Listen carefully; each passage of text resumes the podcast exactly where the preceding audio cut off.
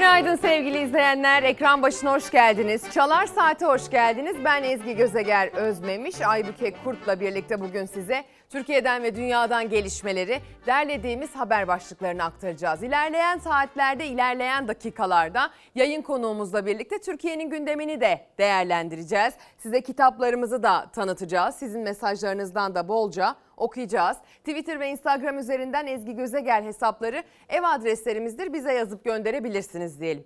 Aktaracağımız gecenin sıcak haberleri var. Siyasetten başlıklar var. Gazetelerin öne çıkardığı, manşete çektiği gündem maddeleri var. Bunların hepsini vakit kaybetmeden hemen sizlere aktarmak istiyoruz. Siz de sizin gündeminizde ne olduğunu lütfen vakit kaybetmeden bizlere aktarın. Duyanlar duymayanlara söylesin. Çalar Saat başladı efendim. Şimdi gecenin sıcak bir gelişmesi için önce Karadeniz'e gideceğiz. Birkaç gündür yapılan uyarılar maalesef yerinde uyarılarmış dedirten durumlar yaşanıyor. Giresun'da, Ordu'da, Samsun'da, Sinop'ta, Bartın'da, Zonguldak'ta. Batısından doğusuna Karadeniz bölgesinde kuvvetli sağanak yağış bölge bölge sel, su baskını ve taşkınlara yol açtı. Ve dün gece saatleri alt, e, gece saatlerinde tonlarca toprağın altında 3 işçi kaldı. Geldik Şinas abi geldik. Tonlarca toprağın altından sesini duyurmaya çalıştı. Vakit dar, alabildiği nefes kısıtlıydı. Giresun'da 3 işçi aşırı yağışla beraber çöken menfezin altında kaldı.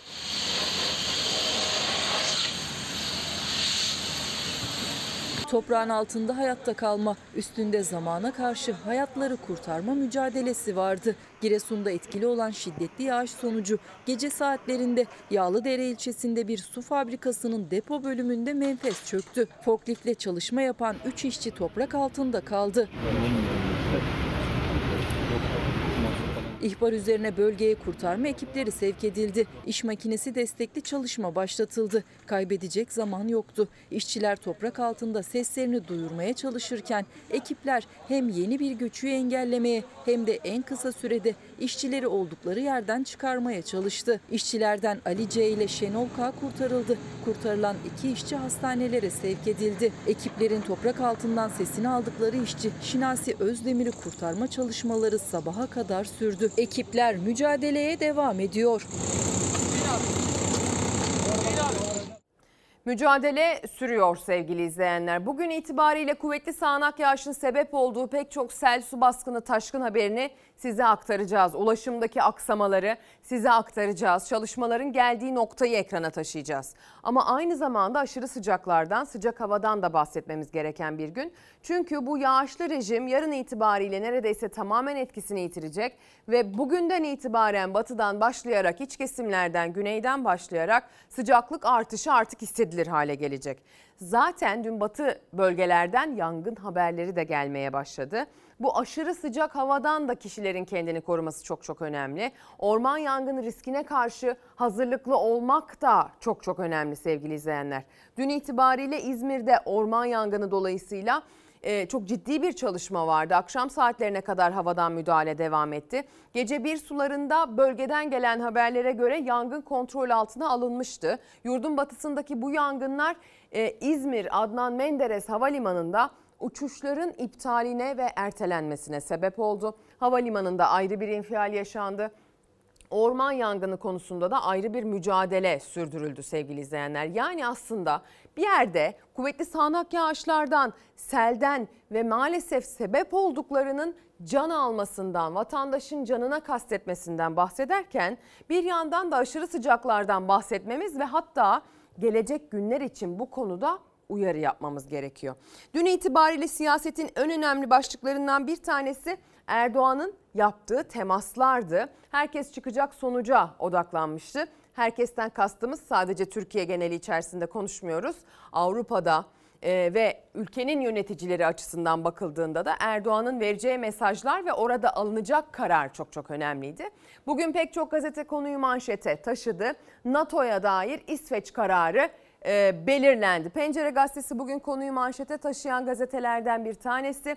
İsveç NATO sözünü aldı diyor gazete. Cumhurbaşkanı Erdoğan'ın Rus tehdidine karşı NATO üyeliğine engel olduğu İsveç sonunda muradına erdi. Aylar süren pazarlıklar sonrasında NATO Genel Sekreteri Jens Stoltenberg Erdoğan'ın İsveç'in NATO üyeliğine yeşil ışık yaktığını duyurdu. Bu tüm NATO üyelerini daha güçlü ve güvenli yapan tarihi bir adım dedi. Erdoğan geçen cuma Türkiye sokaklarında teröristlerin cirit attığı bir ülkeye nasıl güvenebilir demiş. Dün de zirveye gitmeden hemen önce önce Türkiye'nin Avrupa Birliği'nde önünü açın biz de Finlandiya'da olduğu gibi İsveç'in önünü açalım demişti. Erdoğan'ın AB şartı Alman basınında ucuz şantaj denemesi yorumlarıyla yer aldı. Erdoğan daha fazla direnemedi deniyor ve fotoğrafa dikkatinizi çekmek istiyorum. Normal bir el sıkışmada e, değil sanki bu fotoğrafa yansıyan. Oldukça samimi, oldukça coşkulu, duyguların karşılıklı bolca yükseldiği bir el sıkışma ve sevinç anı kameralara bu şekilde yansıdı. Hadi gelin o görüşmelere Erdoğan'ın öncesinde verdiği mesajlara rağmen çıkan sonuca bakalım. Önce Türkiye'nin Avrupa Birliği'nde önünü açın. Ondan sonra biz de Finlandiya ile ilgili nasıl onun önünü açtıysak İsveç'in de önünü açalım. Türkiye, İsveç ve NATO görüşmesinden uzlaşma çıktı. İsveç Başbakanı terör örgütlerini desteklememe, Türkiye'nin Avrupa Birliği'ne üyeliğine ise destek sözü verdi. Bunun üzerine Erdoğan, İsveç'in NATO'ya katılım protokolünü meclise getireceğini söyledi. Üçlü zirve sonrası alkışların eşliğinde liderlerin yüzleri gülüyordu. Genel Sekretere bu gayretleri sebebiyle çok çok teşekkür ediyorum. NATO'nun son yıllardaki en kritik zirvesi Litvanya'nın başkenti Vilnius'ta başladı.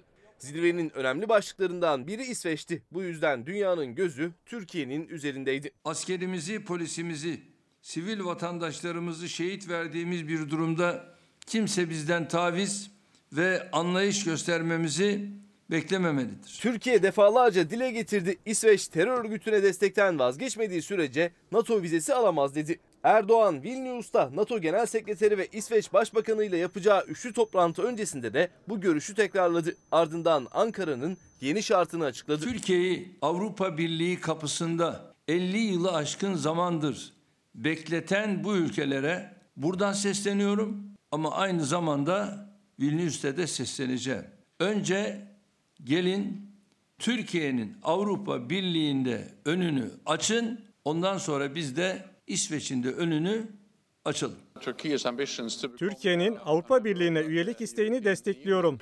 Gece saatlerinde Cumhurbaşkanı Erdoğan, NATO Genel Sekreteri Stoltenberg ve İsveç Başbakanı Kristersson'la bir araya geldi. O toplantıda da Türkiye'nin beklentilerini anlattı ve İsveç Başbakanı'ndan terörle mücadele sözüyle birlikte vize serbestisi dahil Türkiye'nin Avrupa Birliği'ne üyelik sürecine destek olacakları yönünde taahhüt aldı. Sebebiyle ayrıca teşekkür ediyorum.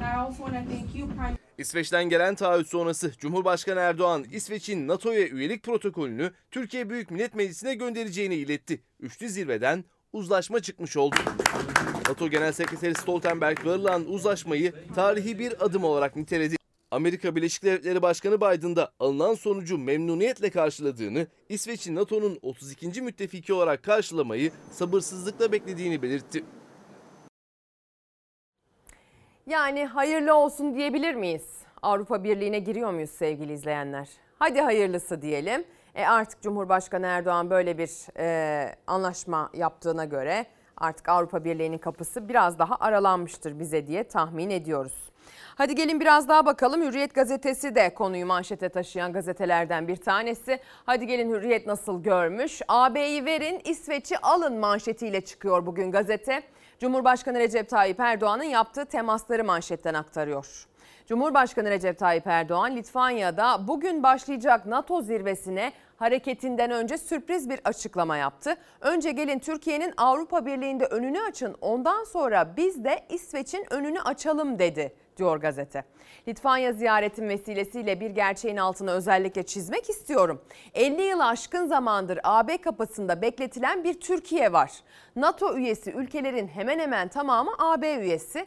Türkiye'yi AB kapsamında 50 yılı aşkın zamandır bekleten bu ülkelere buradan sesleniyorum. Vilnius'ta da sesleneceğim. Önce gelin Türkiye'nin AB'de önünü açın. Biz de Finlandiya'nın onun önünü açtıysak İsveç'in de önünü açalım. Biden'a da bu ifadeleri kullandım. Vilnius'ta da bu açıklamayı yapacağım. Çünkü milletimizin bizden beklentisi artık e, kaldıramayız. 50 yılı aştı. Biz Türkiye'yiz. Biz bir çatladı kapı ülkesi değiliz diyor Erdoğan. Erdoğan'ın çıkışı büyük ses getirdi demiş Hürriyet gazetesinin editörleri. AB üyelik için atılması gereken adımlar belli. Amerika Birleşik Devletleri Türkiye'nin AB hedefini her zaman destekliyoruz. Almanya AB ile NATO üyelikleri ayrı ayrı tutulmalı. NATO Türkiye'nin AB üyeliğini destekliyoruz şeklinde konuştu diyor. Biz de umudumuz başlığını attık sevgili izleyenler. 50 yıldır Avrupa Birliği'nin kapısında olan Türkiye için umut belki de tükenmemiştir ee, sevgili izleyenler. Belki emekliler için hala umut tükenmemiştir. Belki ekonomimiz için, enflasyonumuz için, işsizlik rakamları için mesela TÜİK oldukça olumlu açıklamalar yaptı dün itibariyle bu konuyla ilgili. Biz hemen yayından çıktıktan sonra Onların belli ki hala umudu var ekonomiden, gelecekten. Biz de umudumuz dedik. Sizlerden umudunuzu sıralamanızı rica ediyoruz bugün itibariyle gönderdiğiniz mesajlarda. Avrupa Birliği konusunda umutlu musunuz? Yapılan bu görüşmeden sonra İsveç'e verilen yeşil ışıktan sonra Avrupa Birliği'ne dair umudumuz arttı mı? Artık girdik diyebilir miyiz mesela? Bunları da yazın gönderin umudumuz başlığının altında. Şimdi ben sizi tekrar Karadeniz'e götürmek istiyorum. Kuvvetli sağanak yağışın sele dönüştüğü noktalarda Karadeniz'de tedbirsizlik ve kuvvetli sağanak yağış bir araya geldiğinde neler yaşandı ona bakalım. Sonrasında yeniden uyaralım. Bakın burada böyle bir risk var diyelim. Meteorolojiden uyarıları aktaralım. Çocuk. Abi sen çekebiliyor musun çocuğu? Burası Çağlayan Deresi. Dere, dere taştı. Menfezler uçtu. Yol gidiyor tamamen. Asfaltla gitti. Bilginiz olsun. Mesudiye dere yolu kapalı. Uzun sürede açılmayacak. Şu anda yol uçtu. Lütfen e, kimse buraya gelmesin. Karadeniz'i vuran selde dereler taştı, yollar çöktü. Sokaklara dolan su kaçıp kurtulmaya izin vermedi. Onlarca kişi selin ortasında mahsur kaldı. Ordu'da 64 yaşındaki kadın debisi yükselen ırmağa düşüp kayboldu. O da bir anda kayıyor demek ki. Irmağın içine düşüyor. Bu saatten bu saate kadar kayıyor. Kuvvetli yağış aniden sele dönüştü Karadeniz'de. Yaklaşık 24 saat yağmur dinmedi. Bartın ve Zonguldak suya gömüldü. Meteorolojinin Karadeniz'in tamamı için yaptığı turuncu kodlu uyarının ardından selin vurduğu il sayısı arttı. Ordu Giresun arasındaki Abdal Deresi taştı. Ordu Altınordu'da metrekareye 92, Fatsa'da 120 ve Perşembe ilçesinde 130 kilogram yağış düştü. Ah evet. Hadi geçmiş olsun. Borumuz patladı. Giresun Piraziz'de mahsur kalanlar botlarla kurtarıldı. Yunus sen bot sağlam tut. Zonguldak, Bartın ve Düzce'de ise yağış durdu. Su çekilmeye başladı. Rekor yağışın düştüğü kentlerde hasar büyük. Selden kurtarılanlarsa hala yaşadıkları korkunun etkisinde. Onlardan biri de Zonguldak'ın Devrek ilçesinde iş yerinde çalışırken selde mahsur kalan iş yeri sahibi Filiz Boz. İçeride müşterilerim vardı, çalışıyordum. Bir iki dakikanın içinde oldu her şey. Kapıları kapattım, kapılar kilitlendi, kendiliğinden açamadım. Anahtar sıkıştı, suyun taziğiyle birlikte. Anahtarı çeviriyorum, anahtar sıkıştı, çıkamadım dışarıya. Sokakları harap eden sel en kritik yerlerden Bolu Dağı tünelini de kapattı. Ankara-İstanbul yönü heyelanla trafiğe kapandı. Yoğun yağışın oluşturduğu heyelan nedeniyle Bolu Tüneli'nin İstanbul çıkışı trafiğe kapandı. Dağdan gelen tonlarca toprak yol doldurdu. Ekipler şimdi o toprağı kaldırmak için mücadele veriyor. Bir yandan yol açma çalışmaları devam ederken bir yandan da yeni heyelan riskine karşı iş makineleri dağın üstündeki toprağı temizliyor. Çünkü yol açılsa dahi heyelan riski hala var ve toprak şu anda bile kaymaya devam ediyor. Tünel çıkışındaki çalışmalar 30 saatin sonunda tamamlandı. Bolu Dağı tüneli trafiğe yeniden açıldı. Çöken yollar, heyelana yenik düşen istinat duvarları. Bunları görüyorsunuz öyle değil mi? Aslında ilk defa da değil. Bunları belki de bizzat orada yaşayanlar gözleriyle gördüler. Belki bunun acısını çektiler, maddi kaybını yaşadılar. Belki de defalarca televizyondan izlediler, izlediniz sevgili izleyenler. Peki sizce bu kuvvetli sağanak yağış konusundaki hazırlıksızlık, bu yolları yapanların müteahhitlerine bir hesap sorma şeklinde geri dönecek mi? Neden bu yol böyle oldu? Bunu neden böyle yapmadın diye bir soru sorulacak mı? Bunun bir adli tarafı olacak mı? Soralım biz. Umudumuz olması yönünde. Çünkü aslında orayı yapıp oranın sağlamlığını taahhüt edenlerin burada taahhüt ettiklerine dair bir durum olmadığında bunun hesabını da verebiliyor olmaları lazım. Hesap verebilirlik, hesap verilebilirlik gerçekten ülkemizin önemli sorunlarından bir tanesi. Ucu da zaten nereye dayanıyor? Liyakata dayanıyor. Yani kimin hangi işi nasıl yaptığına da bakmak lazım. Yetkinliğine de bakmak lazım böyle durumları değerlendirebilmek için. Bugün itibariyle kuvvetli sağanak yağış riski oldukça az. Düne göre yağışların daha da doğuda etkili olması bekleniyor. Doğu Orta Karadeniz sabah erken saatleri itibariyle Batı Karadeniz biraz riskli yağışlar almaya devam edebilir ama dün ve evvelsi günden sonra bugün yağışlar çok daha e, hafif olacak sevgili izleyenler. Yağışlar Doğu Anadolu bölgesine doğru çekilecek. Doğu Anadolu bölgesindeki yağışların da bölgesel, hafif, yerel, işte bir yere yağıp bir yerde güneşin görüldüğü bir havadan bahsediyorum. Etkili olması bekleniyor. Bakın asıl risk bugün itibariyle kendini göstermeye başlıyor. Ee, asıl risk derken bir diğer risk demeliyim belki de sıcak hava riski. Batıdan başlayarak, güney bölgelerden başlayarak, başlayarak Akdeniz, Güneydoğu Anadolu bölgesi, iç kesimler, Ege bölgesi sıcaklıklar artıyor. Bugün salı. Yarın itibariyle, yarından sonra itibariyle Marmara bölgesi ve İstanbul'da dahil olacak şekilde çok ciddi bir sıcaklık artışı, çok ciddi bir e, sıcak hava dalgasının etkisi altına gireceğiz. Orman yangınları daha bugün değil, dünden itibaren kendini göstermeye başladı. O yüzden özellikle orman yangınlarına karşı yetkilileri, görevlileri, vatandaşları uyarmamız lazım. Bakın yarın daha sıcak. Zaten haritamda söylüyor. Yarın itibariyle haritamda yağışa dair tek bir emare yok. Yarın itibariyle haritamda kuvvetli yağış tamamen yurdu terk etmiş görebiliyoruz ama aşırı sıcakların etkisinin arttığını, buna dair uyarı ikonlarının sayısının arttığını görüyoruz. O yüzden kendinizi güneşten koruyun. Güneşin tepede olduğu saatlerde saat 11-12'den akşam üzeri saat 2'ye 3'e kadar lütfen mecbur olmadıkça dışarı çıkmayın. Dışarı çıkarsanız eğer şapka kullanın, uygun kıyafetler giyin, güneş kremi, güneş gözlüğü kullanmak önemlidir sağlığınız açısından. Eğer işiniz gereği dışarıda olmak zorundaysanız bu tedbirleri almak hayati önem taşıyor böyle günlerde. Bir de lütfen yangınlara karşı tedbiri elden bırakmayalım. Sonrasında havadaki uçakları saymak zorunda kalmayalım. Kaç uçak kaldırıldı? Kaldırıldı mı, kaldırılmadı mı? THK'nın uçakları kullanıldı mı, kullanılmadı mı tartışmasına kadar gelmesin mesele. Gerekli önlemler alınsın. Eğer önlemler alınırsa bu bilinen riskler artık risk olmaktan çıkar değil mi? Biliyoruz artık bunları. Bildiğimiz halde lades demeyelim. Devam edelim sevgili izleyenler. Bir diğer haberimizle devam edeceğiz. 28 yıldır kanayan bir yara, dinmeyen bir acı. Size Srebrenica diyeceğim. Avrupa'nın göbeğinde dünyanın gözleri önünde 8 binden fazla Müslüman boşnak soykırıma uğradı. Katliama tüm dünya kör, sağır, dilsiz kaldı. Bosna'da kanlı savaş 9 Ocak 1992'de Sırpların kendi cumhuriyetlerini ilan etmesiyle başladı. Boşnaklar, Hırvatlar ve Sırplar 3 yıl süren bir savaşa sürüklendi. 1995 yılı 2. Dünya Savaşı'ndan sonra Avrupa'daki en büyük soykırıma sahne oldu. Sırplar Srebrenica'da 8372 Müslüman Boşnağı acımasızca öldürdü. Birleşmiş Milletler barış gücü olarak görevli Hollanda askeri katliamı görmezden geldi. Hatta Müslümanları gözü dönmüş Sırplara kendi elleriyle teslim etti. Kanlı savaşta toplam 250 bin boşnak soykırıma uğradı. Dünyada katliamlara sessiz kalmakla yetindi.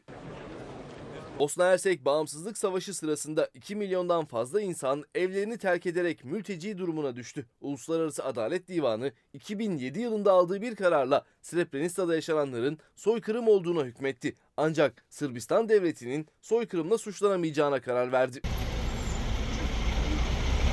Soykırımın 28. yılında bugün kimlik tespiti tamamlanan 30 soykırım kurbanı daha Potaçari şehitliğinde toprağa verilecek. Defnedilecek soykırım kurbanlarının cenazeleri Potaçari'de gözyaşlarıyla karşılandı. Bu gözyaşları diner mi? dinmez. Hangi ülkenin neyi kabul ettiğinden de bağımsız.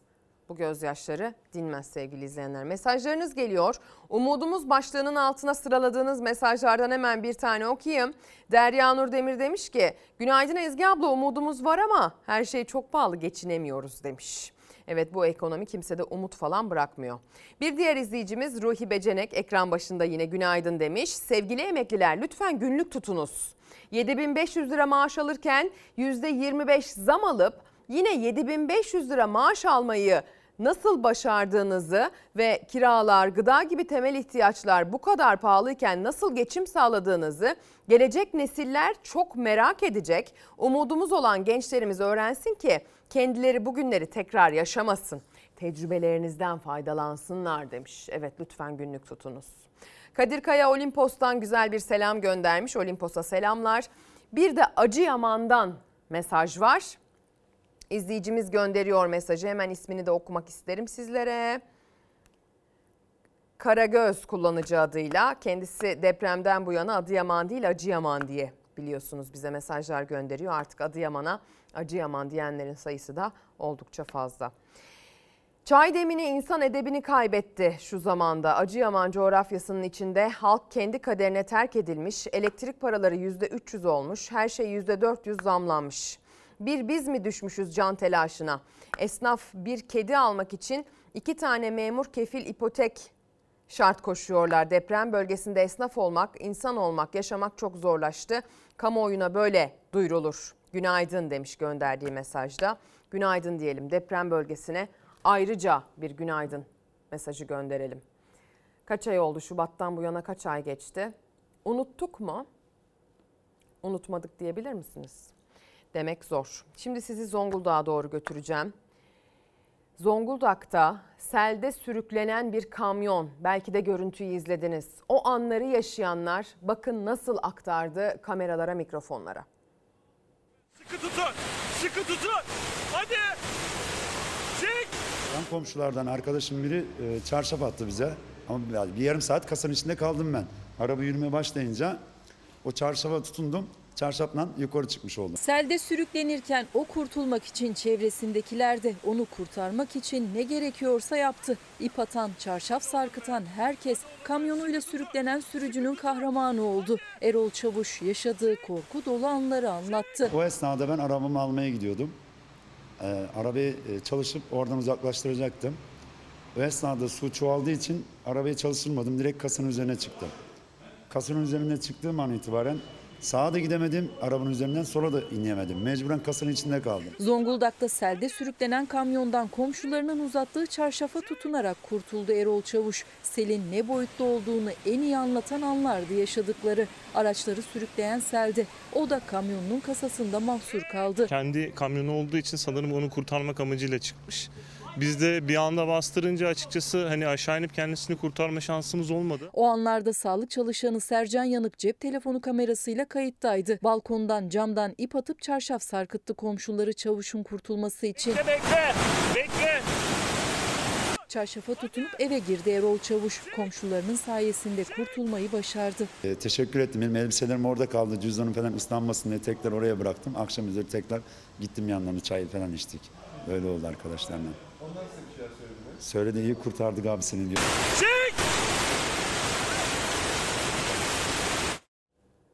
Zor anlar. Bir izleyicimiz az evvel Karadeniz'deki yollarla ilgili yaptığımız yoruma bir cevap göndermiş. Müberra Kutluata diyor ki Instagram'dan Karadeniz'de yağmur sürekli yağar. Sonuçta bu yollar Allah yapısı değil kul yapısı. Doğal bir afet. Afete ne kadar gücümüz yeter ki? Bu doğa olayları Almanya'da da aynı, Türkiye'de de aynı. Dünyada afet kaynaklı hasarlar e, ülke fark ettirmiyor. İlla bir hesap soracak birini bulacaksınız. Git kal bakalım o yağmurun altında. Ne anlayacağım yağmurun altında kalınca? Ben biliyorum o yağmurun nasıl yağdığını. Ben meteoroloji mühendisiyim çünkü aynı zamanda. Ben şunu da biliyorum aynı zamanda. Afet yönetimi diye bir bilim var. Evet Almanya'da da yeri geldiğinde, Avrupa'nın en gelişmiş ülkesinde de yeri geldiğinde yağmur kuvvetli yağıyor. Hadi bir kıyaslayalım bakalım oluşan hasarı. E şimdi ben burada bir iş yapıyorum. Bu işi iyi yaptın mı, kötü yaptın mı diye bana soruyorlar. Ben de bu sorulan soruya verecek cevabım iyi olsun diye elimden geleni yapıyorum. O müteahhit de yapsın. Sonrasında yaptığı yol, diktiği bina yıkılmasın, hasar almasın. O yağmurda sizin eviniz kalsa Allah korusun. Bir yeri bir hasar alsa Allah korusun. Siz dönüp de müteahhit hesabını sormayacak mısınız? E biz de görevimizi yapıyoruz sizin adınıza. Bu neden böyle oldu diye soruyoruz. Sormayalım mı? Sorgulamayalım mı? Çok rica ediyorum. Bu kadar bir... bırakmayın elden hayatı. Biraz sorun sorgulayın sevgili Müberra Hanım. Çok teşekkür ediyorum gönderdiğiniz bu mesaj için. Devam edelim. Mesela biraz zamları sorgulayalım mı sizi rahatsız etmeyecekse? Hadi gelin Sözcü Gazetesi'nin manşetini okuyalım. Sözcü Gazetesi diyor ki pek bizim umudumuz başlığıyla örtüşmüyor ama kötü günler bitti daha kötü günler geliyor manşetiyle çıkmış Sözcü. İki yıldır her şey zamlanıyor sanmayın duracak devamı var. İki yıldır süren kur zamları üzerine bir de KDV, ÖTV, MTV zamları yağıyor. Her şeye çifter çifter zam geliyor. Üstelik Bakan Mehmet Şimşek zamların süreceği sinyalini verdi demiş. Bakın yağmur gibi yağan zamları sıra sıra listelemiş. KDV katma değer vergisi %18'den %20'ye çıktı. İğneden ipliğe kadar her şeye zam gelmeye başladı. MTV hem zam geldi hem de bir kerelik iki kat arttı. Umudumuz diyelim başlığımızı atalım bir kerelik olması. Telefon kayıt yurt dışından getirilen telefonların 6091 lira olan kayıt ücreti 20 bin liraya yükseltildi. Bu 1 Ocak 2023 itibariyle 6 bin liraya yükseltilen kayıt ücreti 31 Aralık 2022'de yani sadece bir gün önce sevgili izleyenler 2500 liraydı. 2500 liradan hop 6100 liraya çıkmıştı. Şimdi hop diye 20 bin liraya çıkarıldı. Akaryakıt KDV %18'den %20'ye çıkarıldı. Benzine 40 kuruş, motorine 38 kuruş, LPG'ye 15 kuruş zam otomatik geldi. Alkol ve sigara özel tüketim vergisine %14,82'lik zam geldi. Zamdan sonra alkollü içecekler %15-25 aralığında arttı. Sigaraya ise ikinci kez 5 lira zam geldi. Şans oyunları. At yarışlarından alınan vergi %7'den %14'e, şans oyunlarından alınan vergi ise %10'dan %20'ye çıkarıldı. Pasaport daha önce 3796 liraya mal olan 10 yıllık pasaportu alma bedeli 5444 lira oldu deniyor. Hadi gelin bir de marketteki etkisine bakalım bu zamların. Gelmiş yani her şeye zam gelmiş. 100 liralık ürün oldu 120 lira. Devlet sağ olsun her gün eli cebimizde yani. Zaten dolaylı vergi fakir fukaraya oluyor. Zengine bir şey yok. Pırlanta alırsan vergi vermiyorsun. Yatım varsa vergi vermiyorsun. KDV zammı etiketlere yansıdı. Marketlerdeki ürünlerin fiyatı yükseldi. KDV oranı %8 olan ürünlerin vergisi %10'a, %18'lik KDV ise %20'ye çıkarıldı. Hijyen ürünlerinde ise %8'den %20'ye. Fiyatlar çok yüksek tabii ki. Dünden bugüne Artış var tabii ki hemen yansımış zaten. Yani bekletmeden yansıtıyorlar. Tuvalet kağıdında e, 185 lira olanlar şu anda 230'larda, 240'lara kadar çıkıyor. En büyük vergi artışı temizlik ve hijyen ürünlerinde yaşandı. %8 olan KDV oranı %20'ye çıkarıldı. Örneğin dün bu kağıt havluyu alan tüketici 43 lira 95 kuruş öderken bugünden itibaren aynı kağıt havlunun fiyatı 48 lira 45 kuruşa çıktı. Sadece tek bir üründe KDV artışının etkisi 4 lira 50 kuruş. Vallahi fiyatlar çok pahalı ya. Hiçbir şey alınmıyor gerçekten. Artmış yani daha kötü olmuş. Düşünsene yazın ortasındayız yani. Normalde daha uygun olması lazım ama yani hiçbir şey uygun değil. Bakalım nereye kadar gidecek böyle bu gidişimiz. Allah sonumuzu hayır etsin. Zamsız fiyatlarla alışveriş yapmak için KDV artışı etiketlere yansımadan marketlere akın etmişti tüketici. Hafta sonu alabilen aldı. Çoğu tüketici de boş raflarla karşılaştı. Yeni haftadaysa etiketlerdeki fiyatların hemen hepsi zamlıydı. Bir tanesinde 15 lira. Ötekilerinde 20-30 lira fark etmişti. Ondan kısıyoruz, bundan kısıyoruz. Kahvaltılardan sucuğu çıkardık mesela. Kaşar peyniri çıkardık. E, Öyle akıl verdiler ya bize. Ayağımızı yorgunluğumuza göre uzatmamızı söylediler. Biz de uzatıyoruz ayağımızı yorgunluğuna göre. Yakında bunları da yemeyeceğiz. Daha asgari ücret almadı millet. Doldurdular zamları. Bakalım ne olacak halimiz. Kadın hijyen malzemesi %8 KDV, %8 23 23 lira 95 kuruş bugün. En ucuz hijyenik pet 23 lira 95 kuruştu bir gün önce. Hem fişteki vergi oranı değişti hem de raftaki fiyatı. Pazar günü %8 KDV ile 500 lira tutan market alışverişi bir gün sonra KDV'nin %20'ye çıktığı o ürünlerle 555 liraya yükseldi. Milletin sır- sırtına bindire bindire ya gerçekten nefes alamaz bir duruma geldi insanlar. Önceki hükümet e, enkaz devretti. Bu hükümet ne yapsın? Hadi gelin bir de emeklilere bakalım. Az evvel bir izleyicimiz günlük tutun emekliler hem %25 zam aldınız hem de aynı maaşı almaya devam edeceksiniz. Tecrübelerinizi aktarın demişti. Ee, kendilerinin tecrübelerinden faydalanalım. Normal memurlara 8 bin lira seyyanen zam yapılıyor. Kimi emekliler o seyyanen verilen zamın bile daha altında maaş alıyor. En düşük emekli maaşı 7500 lirada tutuldu. Bir artış yapılmadı. Ya arkadaş siz herkesin maaşını güncelliyorsunuz da en düşük maaş alan emeklilerimizi niye mağdur ediyorsunuz? Ben yüzde 30 35 diye düşünüyordum veyahut da seyyanen bize de olur diye düşünüyordum. Ama bu olmadı. 4000 civarında öyle bir şeyler. Düşünüyordum verirler belki diye olmadı. %25 zamma tepkili emekli. En düşük emekli aylığı 7500 liraya yükseltilenlere ise hiç zam yok.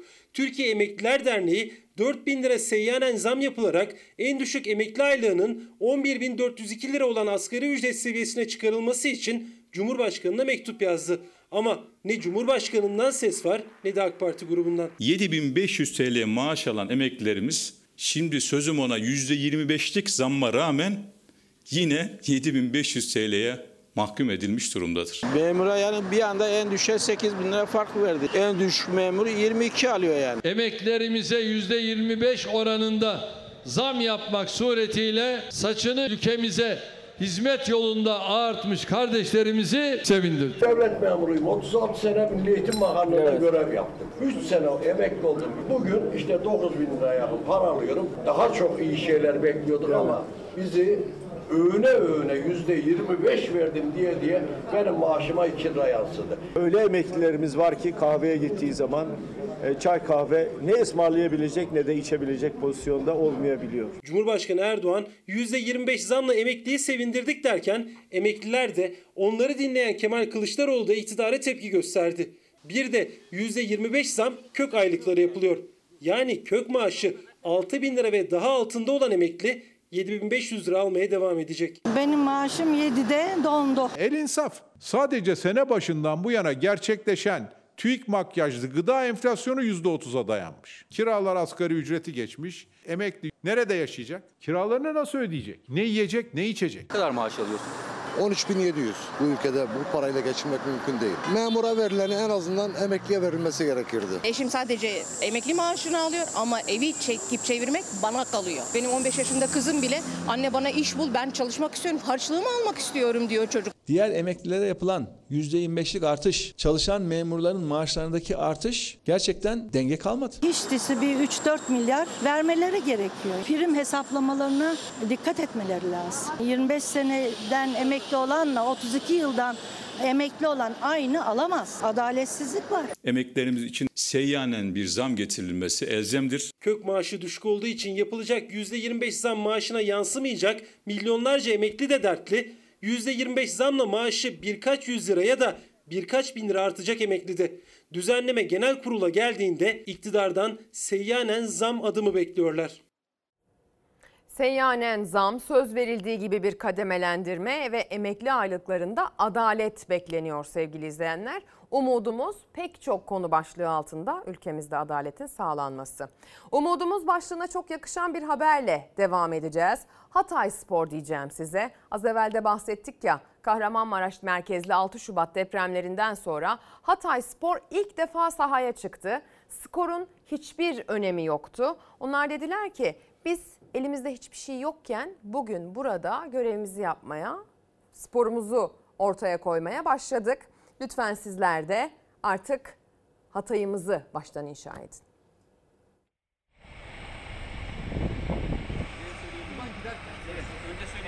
Aylar sonra ilk defa takım otobüsümüze biniyoruz. Maça gidiyoruz. Tekrar formalarımızı mı giyeceğiz? Şu an şu sahada olmak Gerçekten o 5 ay önceki durumdan buralara gelmek kolay bir durum değil. O yüzden ben yanımızda olan herkese binlerce kez teşekkür ediyorum. Atakaş Hatay Spor aylar sonra ilk kez yeşil sahalara çıktı. Çıktıkları ilk maçta oyuncular, teknik heyet ve seyirciler duygu dolu anlar yaşadı. 6 Şubat depremlerinin en çok yıkıma yol açtığı noktalardandı Hatay. Depremlerde Hatay sporlu oyuncu Christian Atsu ve sportif direktör Taner Savut da hayatını kaybetti. Ve Hatay Spor depremlerden sonra ligden çekildi, takım yeşil sahalardan uzak kaldı. Bugünkü maçın skoru hiçbir şekilde önemli değil. Biz sadece insanlara dimdik ayakta durduğumuzu göstermek istiyoruz. Tüm Türkiye depremin yaralarını sarmak için seferber oldu. Atakaş Hatay Spor'da yaralarını sarıp yeniden yeşil sahalara döndü. İlk maçını da İngiltere Şampiyonşip ekiplerinden Hull City ile yaptı. Maç skordan çok verdiği mesajla önemliydi. Bugün buraya geldiysek hiçbir şey yoktan yani yokken geldik. Demek ki insanlar isterse, başarırsa her şeyi yeniden inşa edebilir. Biz burada Hataylılara veya depremi yaşamış insanlara tekrardan kendilerini inşa etmeyi, ona umut olmayı vermek istiyoruz. O yüzden bizi görsünler, bizi örnek alsınlar. İnşallah onlar da en kısa zamanda evlerini, barklarını, iş, işlerini tekrardan inşa ederler. Çünkü biz Hatay Spor'u tekrardan inşa ettik. Gerçekten umudumuz başlığına çok yakışan bir haber oldu. Umudumuz deprem bölgesinden hep iyi haber vermek yönünde. İlerleyen dakikalar içerisinde size Cumhurbaşkanı Erdoğan'ın maaşına gelen zamdan, emekli milletvekillerinin maaşına getirilmek istenen zamdan, telefon konusunda yaşadığımız müthiş zamdan bahsedeceğimiz haberler olacak.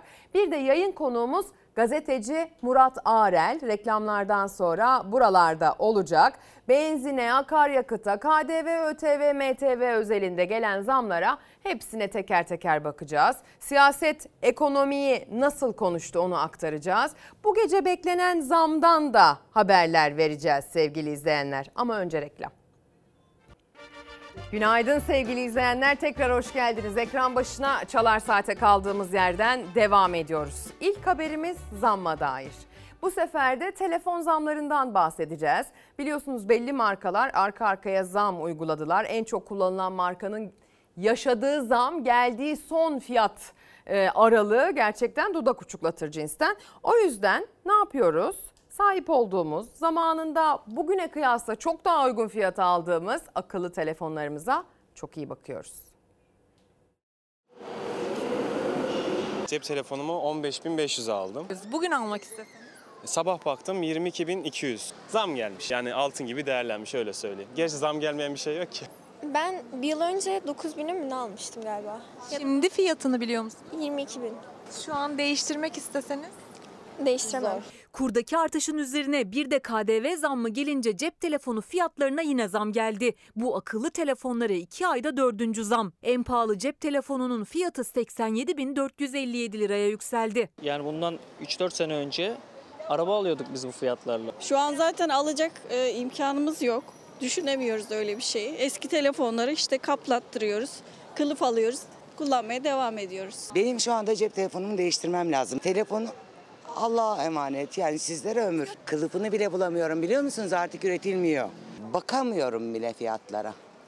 Yani taksit imkanı yok. Bizim emekli maaşını alma imkanımız yok. Telgraf ve mektuba geri döneceğiz herhalde ne yapalım? Yıllar önce aldığı telefona gözü gibi bakıyor tüketici. Çünkü yenisini alacak maddi gücü yok. Tüketici vergisiz daha uygun fiyata yurt dışından alıyordu cep telefonunu. Önüne geçmek için kayıt bedeli 6091 liradan 20 bin liraya çıkarıldı. Ama cep telefonlarına son KDV zammıyla birlikte o makas yeniden açıldı. Mesela yurt dışından getirmeyi planlıyorduk falan hani.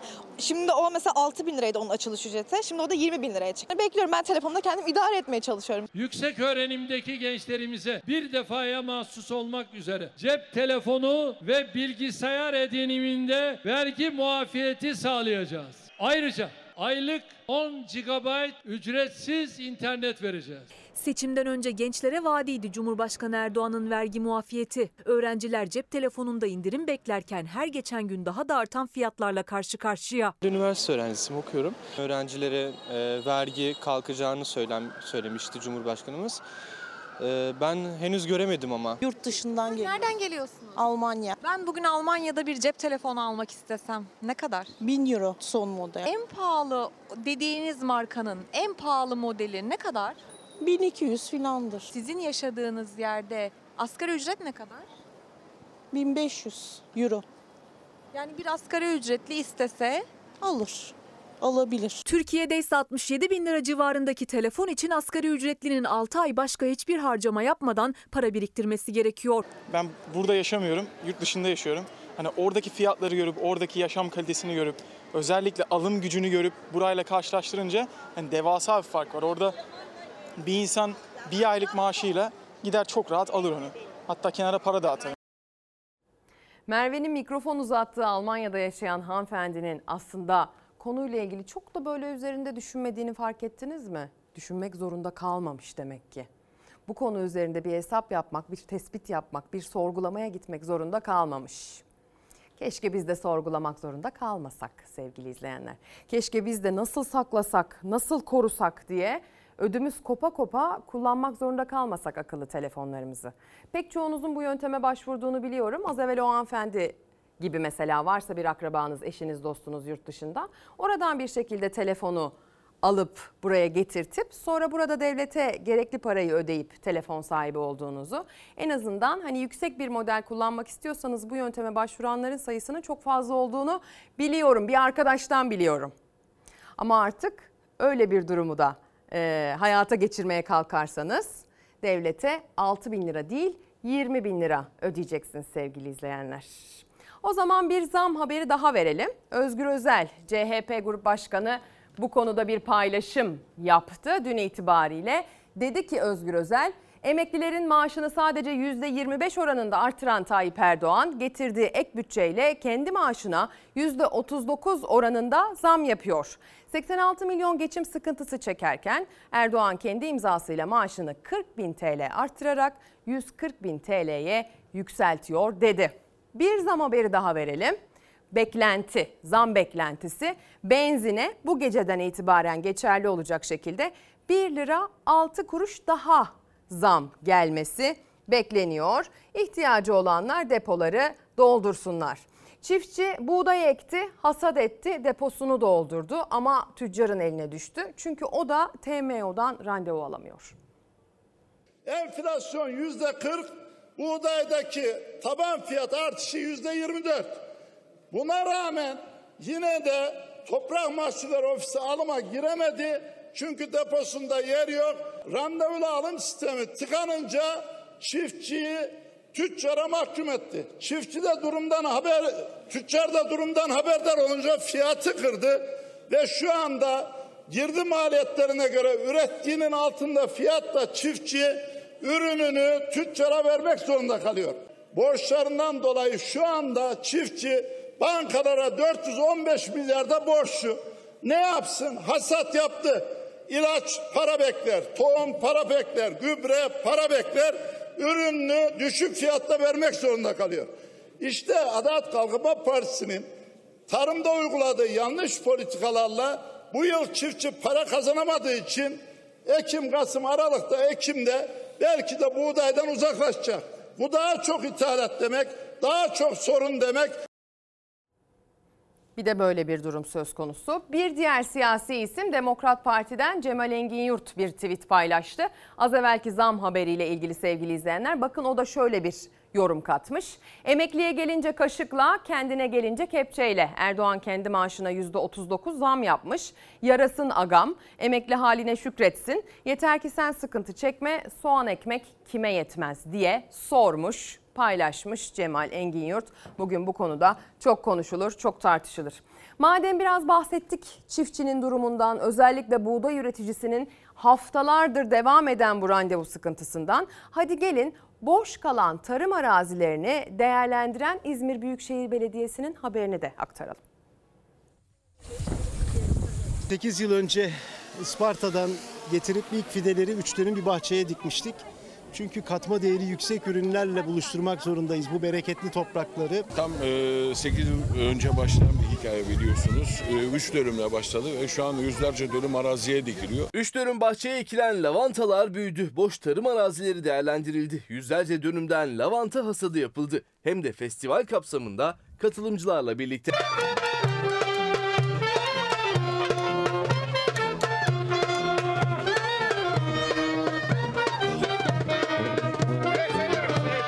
Buradaki asıl hedef kendi kendine yeten bir ekonomi kurmak. İzmir'in Seferihisar ilçesinde 8 yıl önce boş tarım arazilerini bereketli topraklara çevirmek için kollar sıvandı. Getirilen lavantalar zaman içinde vatandaşların gelir kapısı oldu. Ee, farklı şekillerde değerlendiriyor. Hem yağını çıkarıyorlar, yağından faydalanıyorlar. İşte bunları sabun yapıyorlar, yağını satıyorlar farklı farklı şekilde. İnsanlar evlerine bir ekonomi katmaya başladı. 8 yılda gelişti lavanta yetiştiriciliği. Festivale bile dönüştü ve lavantalar için hasat zamanıydı. Festivale katılanlarla üreticiler birlikte topladı lavantaları. Katılımcılara 20 bin lavanta fidesi de dağıtıldı. Festivalde İzmir Büyükşehir Belediye Başkanı Tunç Soyer üreticilere tesis müjdesi de verdi. Bu topraklarda yaşayan herkesin çok daha yüksek bir yaşam kalitesiyle çok daha huzurlu bir hayat yaşayabileceğini biliyoruz. Lavanta bahçesi onun sadece simgelerinden biridir. Daha yapacağımız çok iş var. Üretmek şart, üreteni desteklemekse daha şart sevgili izleyenler. Şimdi ise biraz zamlardan bahsetmeye devam edeceğiz ama Türkiye İşçi Partisi ve Sol Parti ortaklığındaki protestolar üzerinden zamlar nasıl gündeme geldi ona bakacağız.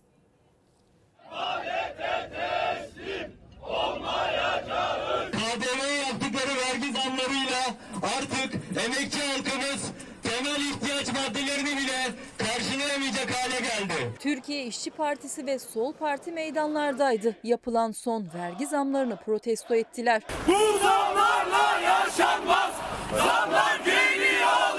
Sol Parti İstanbul İl Örgütü İstanbul Kadıköy'deki Söğütlü Çeşme metrobüs durağı önünden ses yükseltti. Türkiye İşçi Partisi il örgütleri ise Ankara'da Hazine ve Maliye Bakanlığı önünde, İstanbul Kadıköy'de ve İzmir Alsancak Kıbrıs Şehitleri Caddesi'nde toplandı. Gündem her kalemde artışa neden olan zamlardı. Seçimlerin bitmesiyle iğneden ipliğe, tuvalet kağıdından ekmeğe zam gelmeyen hiçbir ürün kalmadı. Maaşlara yapılan artışlar daha elimize geçmeden buharlaştı. Her yeni güne daha da yoksullaşarak uyanıyoruz. Türkiye İşçi Partisi il örgütü Ankara'da polisin müdahalesiyle karşılaştı. 15 Türkiye İşçi Partisi üyesi gözaltına alındı. Yazık günah ya kardeşiniz yok mu sizin? Çocuğunuz yok mu sizin?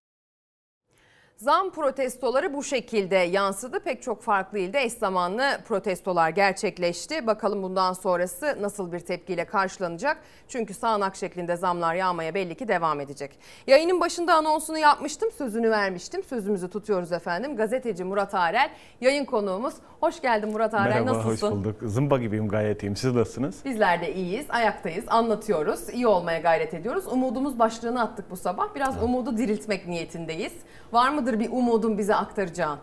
Umudun bittiği yerde zaten hayat biter. Umudumuz her zaman var. Ülkemiz adına zaten umudumuz var. Çünkü bu ülkenin yeraltı ve yerüstü zenginlikleriyle cennet bir ülke. Sadece bizi yönetenlerde biraz e, değişiklik yapmak gerekiyor. Onun için umudu hep taze tutmak gerekiyor. Evet. Murat Arel Yağma Sayıştay Belgeleri isimli kitabını yayınladı son olarak. Mayıs ayında mıydı? Evet. Ee, hayırlı uğurlu olsun, yolu olun, açık olsun diyelim. ederim. Bendekinde imza yok. Öncelikle o imzayı Telafi tahsil edeceğim. hemen. Şöyle kalemi arasına koyayım. Şunu da şöyle koyayım efendim. Birazdan bu tahsilatı gerçekleştireceğim. Tamamdır. Seve. Ee, dosya habercilik denince akla ilk gelen isimlerden bir tanesi Murat Arel. Gerçekten bu anlamda e, başarılarını artık zaten izleyenler çok yakından takip ediyorlar, biliyorlar. Biz son dönemde en çok zamları, ekonomiyi konuşuyoruz. Seçimden sonra zaten bir ekonomik durumun konuşulacağı, bir de CHP içerisindeki değişimin çok konuşulacağı kendini belli etmişti. Biraz da o minvalde devam ediyor. Son zamlar galiba birazcık e, gündemi... Başlangıç. Başlangıç mı diyorsun? Başlangıç kesinlikle başlangıç. O kadar çok büyük açığımız var ki ve seçim dönemlerinde özellikle seçime hazırlanan özellikle iktidar partileri e, bol keseden atmaya başlarlar ya da bol keseden vaat vermeye başlarlar. Yap- yapacakları ya da yapamayacakları bütçeye bakmadan kasasına kadar e, hala hazırda ne, ne durumdayım diye bakmadan vaatlerde bulunurlar ve o vaatler seçim bittikten sonra gerçekleştirilmesi istenilir. Nitekim e, bu verilen vaatler yerine getirilmeye başlandı.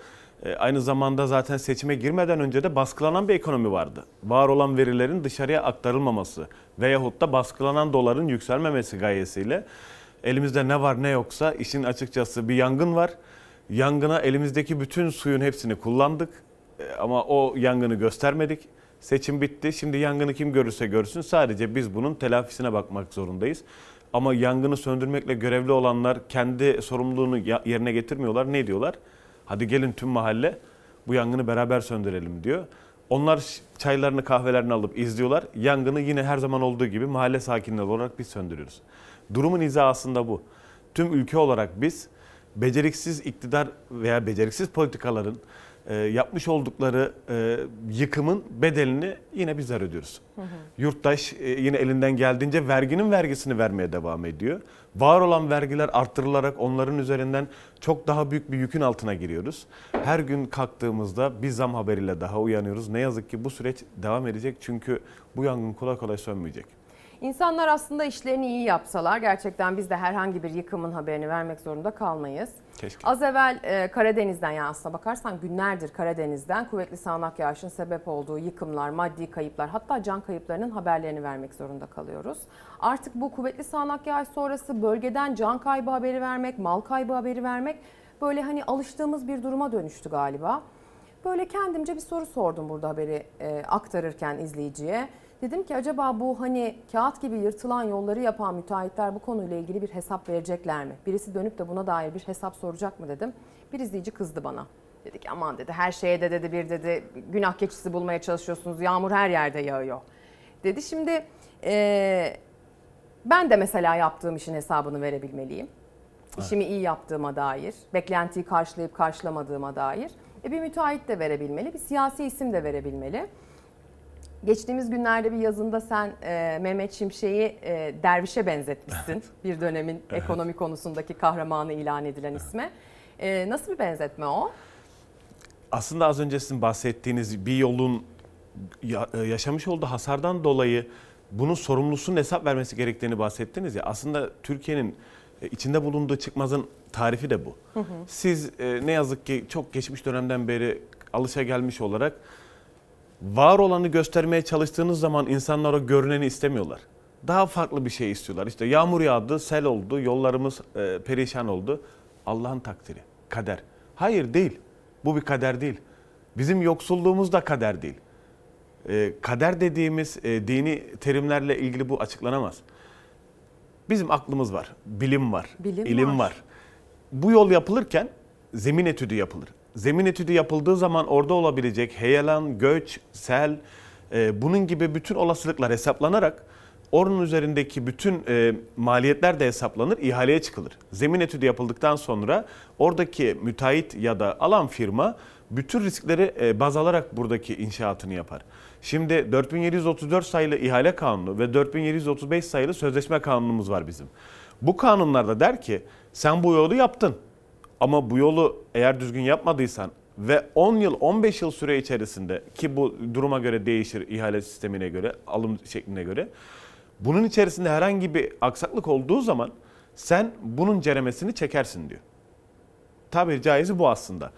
Ama ne yazık ki ülkemizde bu gerçekleşmiyor. Çünkü iktidarın zenginleştirdikleri, iktidarın zengin etmek istedikleri ve iktidardan nemalananlar var ihale sisteminde. Şimdi eğer siz iktidara yakın bir şirketseniz o bedeli asla ödemezsiniz. Mesela daha öncesinde ben e, bir Osmanlı arşivleriyle ilgili bir yazı yazdım. Bizim çok tarihi ve güzel Sultanahmet'te bulunan bir yerimiz vardı. E, Burası çok eski diye e, ve yıkılacak diye, depreme dayanıklı değil diye taşındı. Taşınmadan önce İstanbul Teknik Üniversitesi bununla ilgili rapor hazırladı Ezgi. Dedi ki buraya taşırsanız buraya su basar. Bak burada dere kenarı yapmayın dediler. Dinlenilmedi. Sayın Cumhurbaşkanı da çıktı. Eğer dedi bak uyarıyorlar. Bu olursa canlı yakarım ha dedi müteahhide. Canlı yayında söyledi bunu. Taştı. Yapıldıktan çok kısa bir süre sonra Osmanlı arşivlerinde bulunan yüzyıllarlık yüzyıllarca e, belgeye, yüzyıllarca tarihe sahip bir belge var olan yerler ne yazık ki tehlikede e, kaldı. Ne oldu biliyor musun? Ben bunu yazdığım için orada ismi geçen firmalardan bir tanesine kaynakça göstermeme rağmen ben ceza aldım. Bunu bildirdiğim için. Çünkü burada kamu zararı var. Oraya kim yaptıysa bunun e, hasarını ödemesi gerekiyor dedim. Ben ceza aldım. Şimdi senin sorduğun soruya e, yurttaşın vermiş olduğu cevap aslında kendi hakkını koru- koruduğunuzun farkında değil. Çünkü o yapılan yol bir daha ihaleye çıkıp bir daha yapılırsa yine kendi cebinden çıkacak.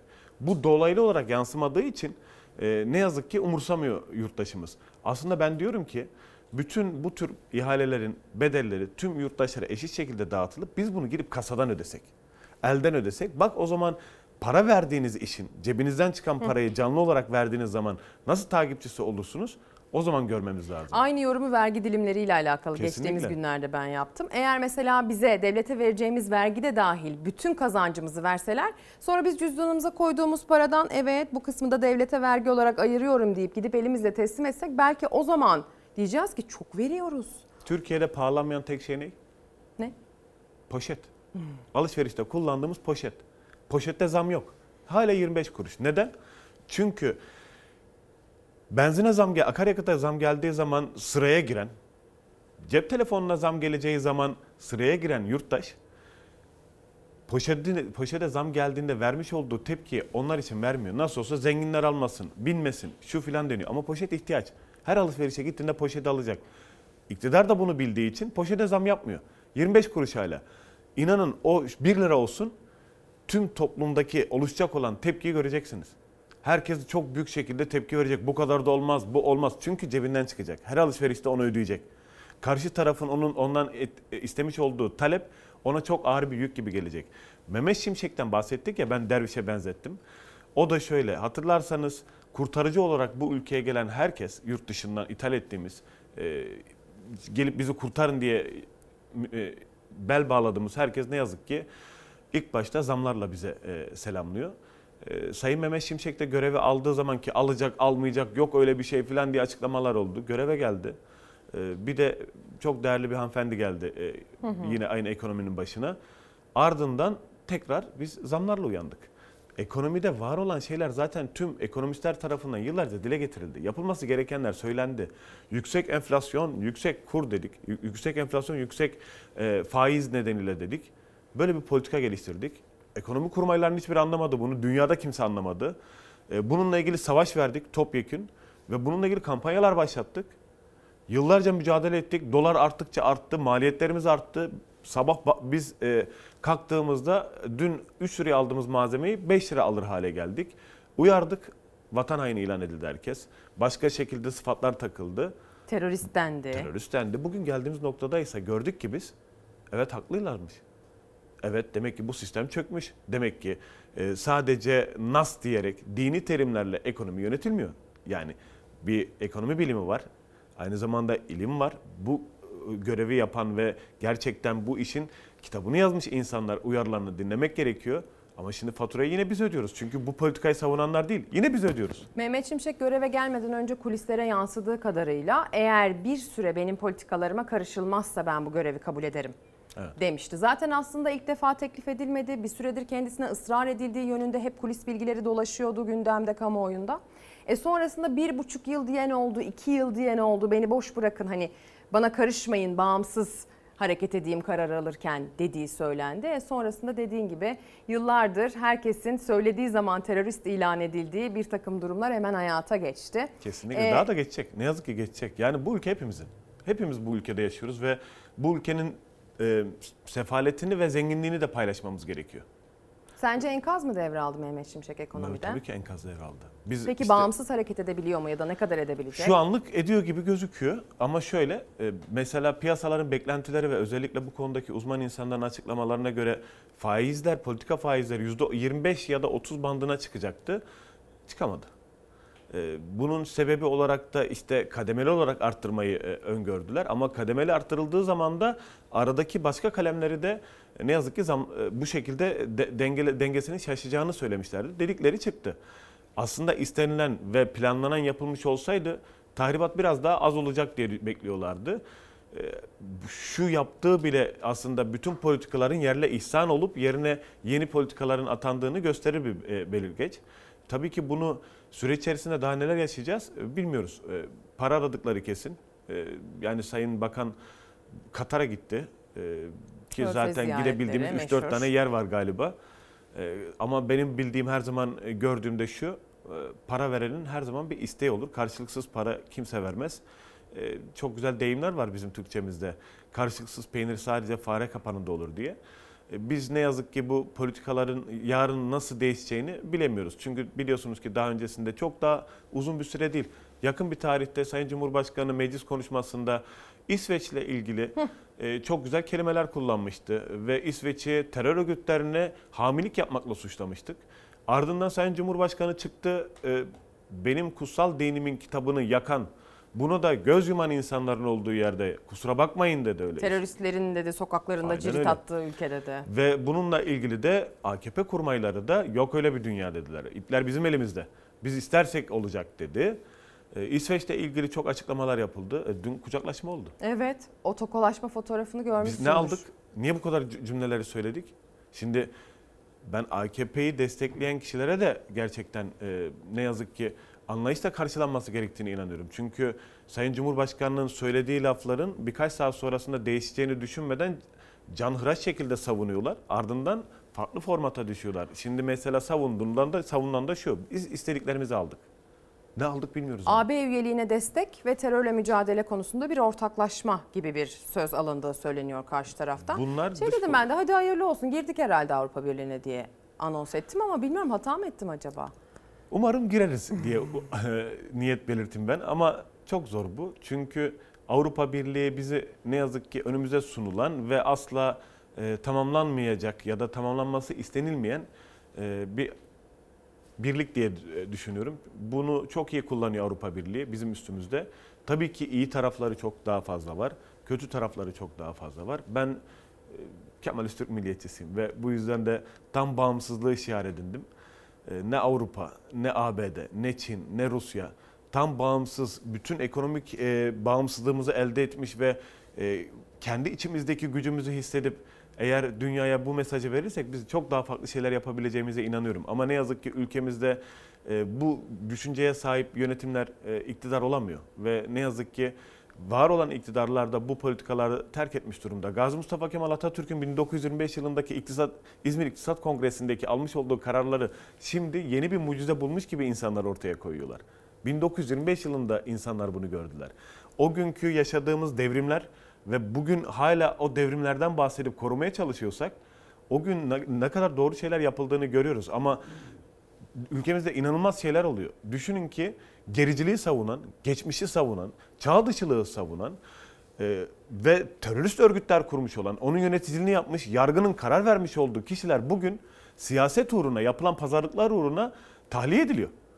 Cezaevinde bulunan ve gerçekten çok daha fazla suç olmayan siyasi suçlularsa inim inim inliyorlar ve şu anda hiçbir suçlar olmadığı halde cezaevinde duruyorlar. Şimdi karşılaştırma yaptığınız zaman adaleti bozulan bir ülkenin neyinden bahsedebilirsiniz? Dün Ebu Hanzala Kod adlı kişi tahliye edildi. Daha öncesinde insanları domuz bağıyla öldüren, gericiliği ve şeriatı savunan, e, bunlarla ilgili de cezalar almış. Yüzlerce kişinin ölümünden müessip Hizbullah terör örgütünün liderleri ve elemanları dışarıya çıktı. Bunlar bir siyasi partinin içerisinde şimdi meclise girdiler. Kaldı ki PKK terör örgütü ve FETÖ terör örgütü bunun e, iltisaklı olan kişilerin birbirleriyle bağlantılarıyla ilgili dünya kadar veri saçılıyor. Meslektaşlarımız inanılmaz başarılı haberler yapıyorlar ve görüyoruz. Ama konuşmalara baktığınız zaman politikacıların hepsi bir terör örgütünün sponsorluğunu almış. Sıkıştığı zaman o terör örgütlerini kullanıyorlar. Birisi FETÖ, birisi PKK, birisi başka örgütleri kullanıyor. Ama herkes kendisine yakın taraftaki terör örgütünü sahipleniyor. E, Olan yine Türk milletine oluyor. Bizim birlik birlikteliğimiz oluyor. Bizim birbirimiz aramızdaki dayanışmamız oluyor. Ve bunlar çok can, acı- can, yakıcı şeyler. Sen gericilik deyince hemen bir haberimiz var aktaracak olduğumuz. O benim de aklıma geldi. Konser ve festival yasaklarıyla alakalı. Çünkü Evet. gittiğimiz yönde e, aslına bakarsan kişilerin yaşam tarzına yönelik müdahalelerin de gitgide arttığını ve özellikle seçimden sonra buna dair beklendiği gibi e, bir artışın da kendini gösterdiğini görüyoruz. Sözcü gazetesi de bugün bunu aslında ilk sayfadan kendi e, gazetesinde aktarmış Sözcü. Ee, adamına göre sanat, adamına göre festival başlığını atmış habere editörler. İktidara sırtını dayayan gericilerin mahalle baskısı artıyor. Yeri geliyor aile yapısına ters diye sergi basıyorlar. Yeri geliyor LGBT destekçisi dedikleri sanatçının konserini iptal ettiriyorlar deniyor. Tam da böyle bir haber var sırada. Hadi gelin son iptal edilen konserin haberine gidelim. Umarım gerçekten son olur.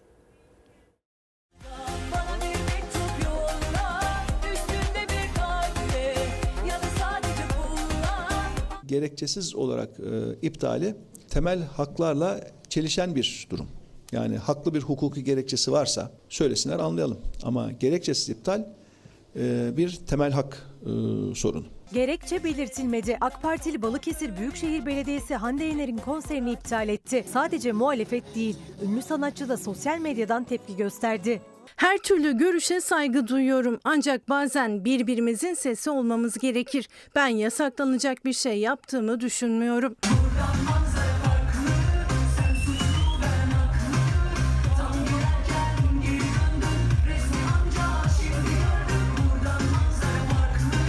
sanatçı Hande Yener'in konserini iptal eden Büyükşehir Belediye Başkanı Yücel Yılmaz'ın açıklayacağı hiçbir gerekçe Çağdaş Balıkesir'in ve Balıkesirlerin kabul edileceği bir açıklama olamaz. Konser ve festival yasaklarına yenileri eklenmeye devam ediyor. Bu kez Balıkesir'in Burhaniye ilçesinde aromaterapi festivali kapsamında sevenleriyle buluşmaya hazırlanan Hande Yener'in konseri iptal edildi. Balıkesir Büyükşehir Belediyesi konseri bir gün kala iptal edildiğini duyurdu. Gerekçe de belirtilmedi. Balıkesir Büyükşehir Belediye Başkanı Yücel Yılmaz tehdit edilmiş ve bu tehdit karşılığı olarak da konseri iptal etmiştir. Birkaç gün önce ise aralarında MÜSİAD ve TÜGVA gibi derneklerin 25 sivil toplum kuruluşunun bulunduğu Balıkesir Sivil Toplum Platformu açıklama yayınladı. Başta Hande Yener konseri olmak üzere festivallerin iptalini istedi. CHP ve İyi Parti'nin Balıkesir milletvekillerinden konser iptaline tepki yükseldi. Bu anlayışın hedef gösterdiği konser ve festivaller şimdi bir bir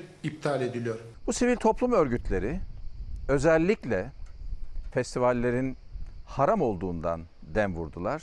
Bu festivallerde sözüm ona ahlaksızlık yapıldığı iddiasıyla yasaklanması gerektiğini söylediler. Bu ülke yolsuzluk batağına dönmüş. Sanki bunlar helalmiş gibi bu sivil toplum örgütlerinden bir tek ses duymuyoruz. Deli bile deli bile deli bile ara sıra laf anlar.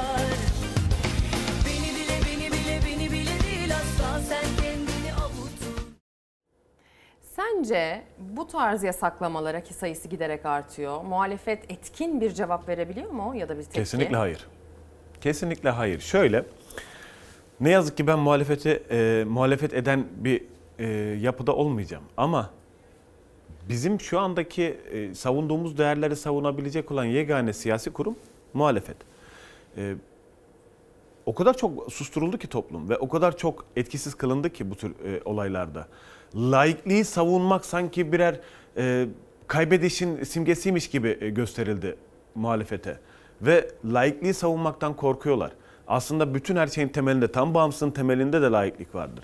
Bu tür e, dernekler, vakıflar ve e, gerici yapılar bunların istediği isteklerinin olması ya da yapılması ilk defa değil. Ezgi daha önce hatırlarsanız ben Adanalıyım. Adana Ceyhanlıyım ben. Bizim tüm dünyanın merakla beklediği ve e, sokaklarında e, cirit attığı rakı festivalimiz vardı. Hı hı. Tutuldu Adana'da e, yine aynı dernekler ve yapılar burayı istemez yüklediler.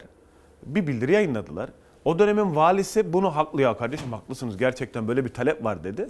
Yasakladı.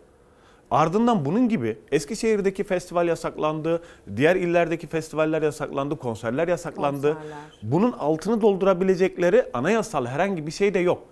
Birisi istemiyor ve şu anda iktidarın sözcülüğünü yapan ne yazık ki valiler de kaymakamlar da iyi tamam istemiyorsanız e, bunu iptal edelim diyor. Gerekçe olarak yasal bir zemine taşımaları gerekirken bunlar taşınmıyor. Çok kolay toplumda e, kategorize edebilecek e, nedenler gösteriliyor. Ney? Toplumun gerçek yapısını bozabilecek olaylar. Ney mesela toplumun gerçek yapısını bozacak Bir olaylar? tek onlar biliyor nasıl Açıklanmıyor, olması tabii. gerek. Çerçeveyi onlar çizebilir İçki, sadece. içki, içki, yap, içki orada içilemez. İçki içildiği zaman tövbe zinhar orada zina olur. Kızlı işte orada erkekli kızlı erkekli eğlenceler eğlenceler bunlar işte kıyamet alametleri. Orada işte şarkı yüksek sesle şarkı onların giydiği kıyafetler falan böyle şeyler bize yakışmıyor. ya Ahlaki işte, değerlerimize tabii, karşı. bir takım sanat eserleri. Kesinlikle. Bir Olacak iş değil. Şimdi normalinde sanatın ne olduğunu anlayamayan bu kafa var olan tablolarda ya da heykellerde anlatılmaya çalışılanları kendilerine göre yorumluyorlar. İki tane çıplak bir figür gördükleri zaman bunu LGBT ya da başka bir şeye yorumluyorlar. Sanatçının orada ne anlatmaya çalıştığını veyahut da orada verilmeye çalışılan mesajı farklı bir literatüre geçirip kendince yorumluyor bunu. İnsanların ifade hürriyetinin hepsine e, ben destek veriyorum. Ama eğer bir ifade hürriyeti benim özgürlüğümü kısıtlıyorsa orada o ifade hürriyetinden bahsedemezsiniz. Ziyadesiyle de burada ne yazık ki bizim e, şu anda yaşadığımız durumda iktidarın oluşturmuş olduğu dernekler, vakıflar var. Bu dernek ve vakıfların içerisinde öbeklenmiş tarikat ve cemaatler var. Bu tarikat ve cemaatlerin gerici zihniyeti ülkenin e, bu şekildeki festival ve e, konserlerini yasaklatarak aslında iktidarın biz kültürel hegemonyayı sağlayamadık kelimesinin tezahürünü yapıyorlar. Burada direnilmesi gerekiyor. Muhalefet bununla ilgili ses vermiyor. Neden derseniz seçim döneminde gördük. Zam oldu şu anda. İnsanların en doğal ve en tabi hakkı, anayasal hakkı protesto etmektir. Ben doğalgazı 3 liraya alırken 5 liraya alıyorsam bu benim en doğal protesto etmem gereken hak. Çünkü ben seçtiğim insana diyorum ki beni yaşat kardeşim. Yaşatamazsan eğer bana uygun yaşamam için ortam sağlayamazsan ben seni protesto ederim. Dünyanın her yerinde böyle. Muhalefet ne dedi? Hayır dedi. Protesto etmeyin kardeşim. Bu iktidara yarar. Başka bir konu oluyor tepki vermemiz gereken, toplumsal olarak tepki vermemiz gereken oluyor. Hayır, bize güvenin, iktidara yarar. Seçimlerle ilgili güvenlik güven e, sandık güvenliğini alın dedik. E, bakın burada şu sayılar var. Bunlara dikkat edin dedik. Sakın bunlarla ilgili konuşmayın. Şu anda zamanı değil. iktidara yarar dedi. Bütün yapılan şeylerde muhalefet toplumsal reaksiyonu ya da toplumsal tepkiyi bastırıp göğüsleyip sindirip onu kendisi vereceğini söylüyor ama vermiş olduğu tepki ise çok cılız kalıyor. Şimdi buradaki yapılan şey şu. O zaman Balıkesir'deki yurttaşlar oradaki bütün e, aklı ve bilimi savunan, Türkiye'nin değerlerini savunan bütün dernek, vakıf, sendikaların hepsinin toplanıp bu festivalin iptal edilmesini isteyen vakıf ve derneklere karşı daha güçlü bir yapıyla hayır kardeşim biz festival istiyoruz desinler. Sadece bir organizasyon. Toplanacak imza biz yurttaşlar olarak da destek verelim. Buyurun vali ve kaymakam o zaman daha büyük bir e, yapılması istenilen bir olayda nasıl bir tavır alacak? Herkesin görmesi lazım. Bunu muhalefet yapmayacak ne yazık ki. Biz yapacağız. Ben siyaset kurumuna inancını yitirmiş biri olarak konuşuyorum Ezgi. Çok samimi söylüyorum. Zaten kahraman beklemenin de kimseye faydası Biz yapacağız. olmadığını artık anlamış Biz olmamız yapacağız. lazım diye düşünüyoruz. Kesinlikle. Mustafa Kemal Atatürk de demişti bir kahraman olarak dedi ki benden sonra kahraman beklemeyin dedi adam zaten. Sayıştay belgeleri Yağma kitabı Murat Arel'in şu an elimde. Ben okumaya başladım. Ee, mesela ilk etapta hemen dikkatimi çeken bir detay bu yap işlet devret sistemiyle üretilen yollarda dünyanın bütün araçlarını geçirseniz bile karşılayamayacağınız bir takım taahhütlerin verildiği. 17 milyar defa. Bu arada hani lafın gelişi söylemiyorum. Gerçekten dünyada kayıtlı bütün araçları geçirseniz bile bir takım e, taahhütleri karşılayamıyorsunuz bazı projelerde. Dosya habercilik denince zaten Murat Arel artık bilinen markalaşmış bir isim. Bu kitapta gerçekten bu anlamda eğer e, beklentiniz dosya dosya rakam rakam bilgi almaksa beklentinizi karşılayacak bir kitap. E, Cumhurbaşkanı Erdoğan Sayıştay ile ilgili aslında geçtiğimiz yıl e, çok da kurcalamayın demişti. Bilmiyorum şöyle heh, açık aramayın demişti Cumhurbaşkanı Erdoğan ama Sayıştay'ın aslına bakarsanız işi e, belki amiyane bir tabir olacak ama öyle açık aramak. Murat Arel o Sayıştay belgelerine dayandırdığı pek çok dosyayı Yağma Sayıştay belgeleri kitabında derledi. Ben çok keyifle okuyacağım. Benim için de imzalanıyor olması şu an gerçekten çok hoş. Kıskanmayın sevgili izleyenler. Türkiye'de e, gazetecilerin yazdıklarının, emeklerinin, çabalarının daha fazla değer görmesi, daha fazla rağbet görmesi, kitabın, okumanın daha fazla değer görmesi, daha fazla rağbet görmesi gerçekten bizim için çok kıymetli. İmzan için de çok çok teşekkür ediyorum. çok teşekkür keyifli ederim. okuyacağım gerçekten. Cumhuriyet kadını demiş bana Murat Arel. Bu da benim için bugünün kazanımıdır, karıdır sevgili izleyenler. Son sözü isterseniz yine Murat Arel'e verelim. Son bir dakikamız kaldı. Umudumuz dedik hadi bu sabah. Umudumuz hiçbir zaman bitmemesi gerekiyor. Bu topraklarda umutlar her zaman yeşerir. Ee, yok olduğumuz yerde biz yeniden var olmayı bilen bir milletiz, Türk milletiyiz. Ee, ben Adana Ceyhanlıyım dedim ve bizim oralarda yok denilen yok kelimesinin asla karşılığı bizde olmadı. Her zaman bir şey yaratıldı, her zaman bulundu. Bizde o dönemde Kurtuluş Savaşı sırasında matbaa çok önemliydi ve Gazi Mustafa Kemal Atatürk oradaki Kuvayi Milliye'ye destek verecek olan matbaayla ilgili e, Yeni Adana gazetesi vardı ve hala da devam ediyor. 100 yıllık gazetedir. E, matbaayla ilgili süreçler yaşanıyor. O zaman da Kurtuluş Savaşı'nın tam devam ettiği sırada makineler Toros'un dağlarına kuruluyor. Mürekkep yok deniyor. E, buluruz diyor. Nereden bulacağız? Arkamız orman. Sobanın e, isinden çıkan yağla yapılıyor mürekkep. Gazete basılıyor ve insanlara haber veriliyor. E, bu topraklarda umut asla bitmedi. Her ilinde, her ilçesinde, her noktasında insanlar umuda sarılmış durumda. Sadece iktidar ve yöneticiler ne yazık ki bizi anlamıyorlar. Bizim yapmak istediklerimizi görmüyorlar. Ama biz ısrarla onlara rağmen umudu savunmak zorundayız. E, ve umarım gelecek kuşaklar bizlerin yapmaya çalıştığını anlayıp da bize çok fazla hakaret etmezler. Umudu savunmaya devam etmek Kesinlikle. için de soracağız, sorgulayacağız, süzgeçten geçireceğiz, olduğu gibi kabul etmeyeceğiz. Çok teşekkür ediyorum. teşekkür Ağzına ederim. yüreğine Çok sağ sağlık olun. Murat Arel diyelim. Yarın sabah saat 8.30'da tekrar görüşeceğiz sevgili izleyenler. Hoşçakalın.